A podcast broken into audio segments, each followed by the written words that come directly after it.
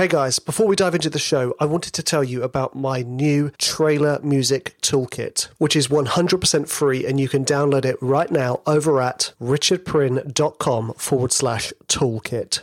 This toolkit contains, firstly, my perfect trailer cue blueprint. It also contains a handful of one shot samples, like huge trailer hits, pings, plucks, braams, booms, transitions, and downers.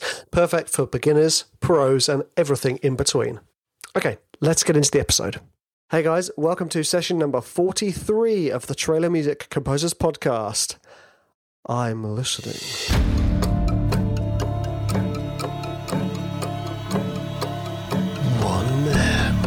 Who met Dave Grohl outside the Louvre in Paris. Welcome to the Trailer Music Composers Podcast. Hey guys, welcome to another session of the Trailer Music Podcast.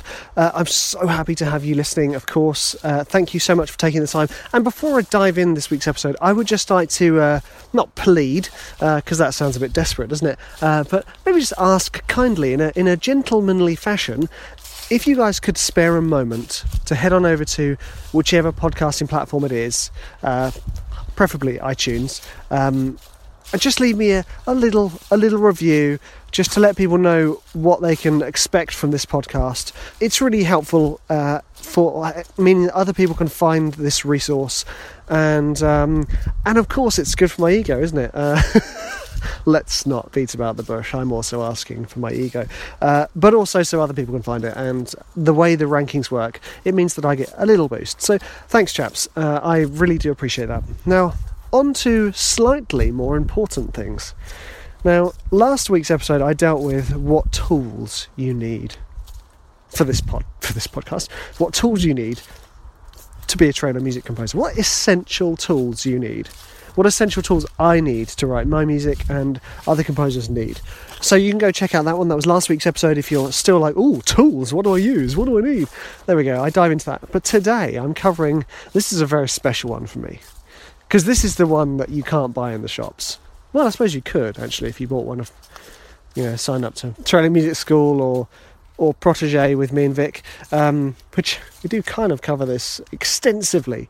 Uh, but anyway, I kind of want to dive into it because actually I feel it's so so important for you guys to understand this because it's all you need to know to write decent trailer music. In fact, not just trailer music, decent cinematic music. And if you can master these three things, then pretty much every genre you cover, you're going to smash it out of the park. So, there are three things. Uh, so, I'm actually going to do them kind of in uh, in order, as if I was listening to the cue.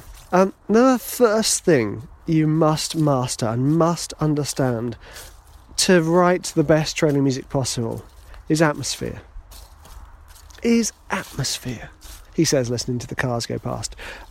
You've got to think about what you're doing as a composer. You are creating another atmosphere for the company creating the trailer. Your music has to do, as you heard Rick Thomas talk about in the interview with him a few months back, you have to tell the, the viewers the things that the pictures can't. So you could see, like, it could open to a woman's back overlooking some hills, right? Now that could be anything uh, until the music comes in. And the music tells everyone what it's going to be. You know, if it opens up with a Celeste and a children's choir, you know this is going to go sort of magical fantasy. If it opens with like a high, a high harmonic on the violins with sort of a tinkly, twinkly piano melody, you know it's going to be something sort of epic, family, possibly even adventure. That's a bit more uh, down the middle, that one. If it opens with, you know, some terrifying drone, we're going to go horror. You create the atmosphere that the pictures cannot, and you do that the instant your your listener presses play. That is huge. And the thing is, it's not just about using the samples that I mentioned. It's not just about going violin, harmonic, go, although that is quite a nice way to start it. It's about thinking about the spaces you're creating. Because the spaces you're creating are creating the atmosphere of your music. And I'm not just talking about necessarily like the mood atmosphere, I'm talking about the physical atmosphere. If you put that violin harmonic in a tiny spring reverb, it's going to create a very, very different atmosphere to if you put it into a big convolution reverb of a, of a church. So you need to think about the way your sounds are sitting in the mix. And I mean, when I say in the mix, I mean in the, aural landscape. Because you're creating an atmosphere, guys. It's so important. And you can create an atmosphere with bounds, bad sounding samples, but you can do it very, very effectively. I almost feel like I was telling you off then. Sorry. Uh, because so many people miss this trick. First of all, I press play. Within the first second, I should know instantly what type of atmosphere I'm going in for. And you know, some of you might argue that actually, sometimes when a trailer opens, it's just like a, it's just a fifth, a first and a fifth playing. I mean, there's no tonal reference going on there. I don't know when it went, went semi posh. Uh, and you're right, there is no tonal reference with a perfect fifth interval. But there is an atmosphere with the instrumentation, with the reverb, with the effects, everything else you do. And you might want to leave it kind of semi plain, and that's why I think so many trailers start with str- string harmonics and a piano because they are. They don't have any temporal reference, they don't have any geographical reference, and that's the beauty of piano and strings. And to an extent, brass and woods and most orchestral stuff.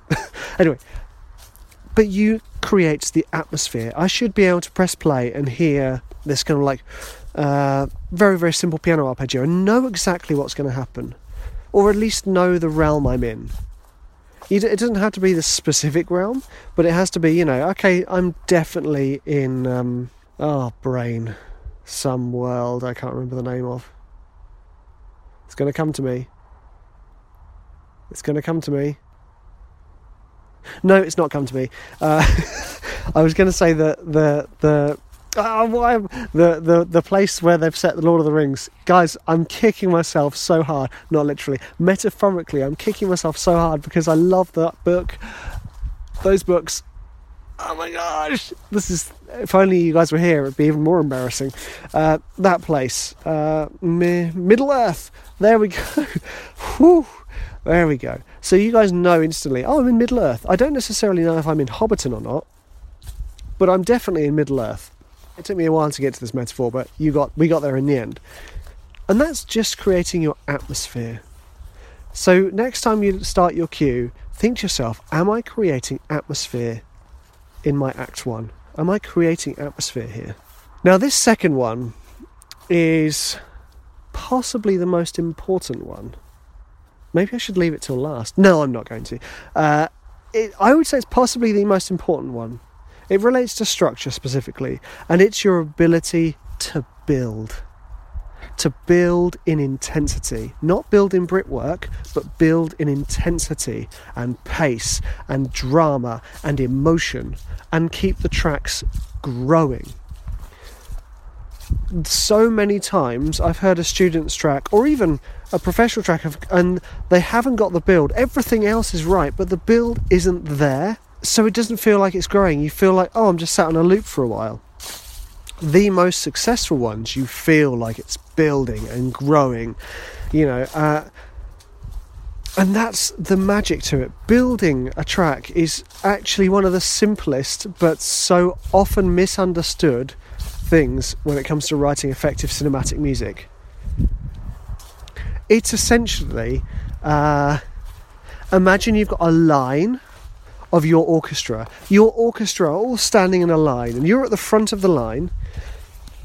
And if you think of it like this, each player is playing a slightly different part, or even just a little, you know, just a, a little ditty, kind of like Terry Riley's in C. They've got this little cube, the loop that they're playing, and you just start at the line and you say, violin one, go, and then you step to the next player, go, go, go. And you gradually build the track like that, layer by layer, single element by single element. And you will notice that you could write an eight bar loop, just an eight bar loop, Boom, there we go. And you can build a very, very effective cue just from that 8 bar loop because you introduce the elements one by one.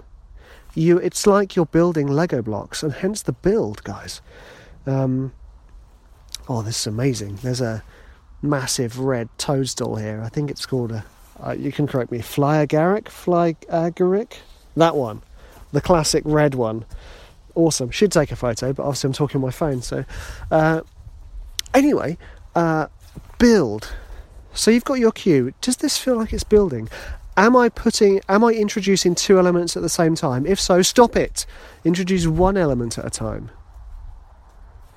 Because that gives you the time to make this single idea you have last for two minutes twenty into a great, great cue. And I'm not saying that all of your trailer cues should be an 8 bar loop, but that is the principle behind building a cue, building a successful and effective trailer cue. And this works especially well for advertising too. So, of you don't know, you know, I started my career in advertising music. I've just sidestepped into trailer music, trailer, was it, motion picture advertising music. That's the word. I got there in the end. And the principles are still the same. If you can master the build, you've set the atmosphere, now you're mastering the build into the final bit, I'm going to explain in a second, then your tracks are going to just be like, great, I love this. And the reason you do this, the reason you put the build in and you do this is so that you can help the editors help them have an easier life by going they just plop it down there and immediately it creates the growth the tension the the build the emotion that they need from their visuals the tempo everything it's so simple but blimey is it so often um, misused so there we go build now the third one this one's a bit of a general one, really. I suppose actually atmosphere and build is general too. Um, I say general because it's not quite so specific. There's no like wonderful analogy I can do here, really. Except, I, no, actually, I suppose I could. But the third one is you've mastered your atmosphere, you've mastered the build, now you need to master impact. And that can be a literal translation from of impact, as in like the impact of a six foot hammer smashing into a tam tam, you know, that type of opening on the Indiana Jones film. Uh, or it could be the impact as in a dynamic impact, like the shock of a new sound, the shock of something different. It's almost it is it, impactful. Almost implies there is a element of surprise. So you got to fi- this one You've got to figure out. Your final thirds often need to have impact, not necessarily size, but impact. And how you go about that could be big drums, it could be an interesting sample, it could be a fat synth, Often we do stop downs to increase the impact of the final third. That's why we do them. Because it's like and the impact is so much louder because it's been instantly uh, compared to something quieter. That's a tool to create impact. Another way to create impact is having all of those layers that you've been building one by one happen in unison at the same time. All of a sudden, rather than it just being the strings playing that chord, it's the strings, brass, woods choir. Boo, boo. It creates impact. Or in like a horror cue, the impact might be created by you sticking to a tempo of 120 and then you do a stop for two beats into a tempo of 150. The tempo increase, even though not, there's not necessarily any new material, gives you the impact. It's really cool. Because uh, the moment I realised it wasn't necessarily always about something being huge and it was more about having impact was the moment I, I was set free mentally. So, yeah, atmosphere, build, and impact. How can you do that?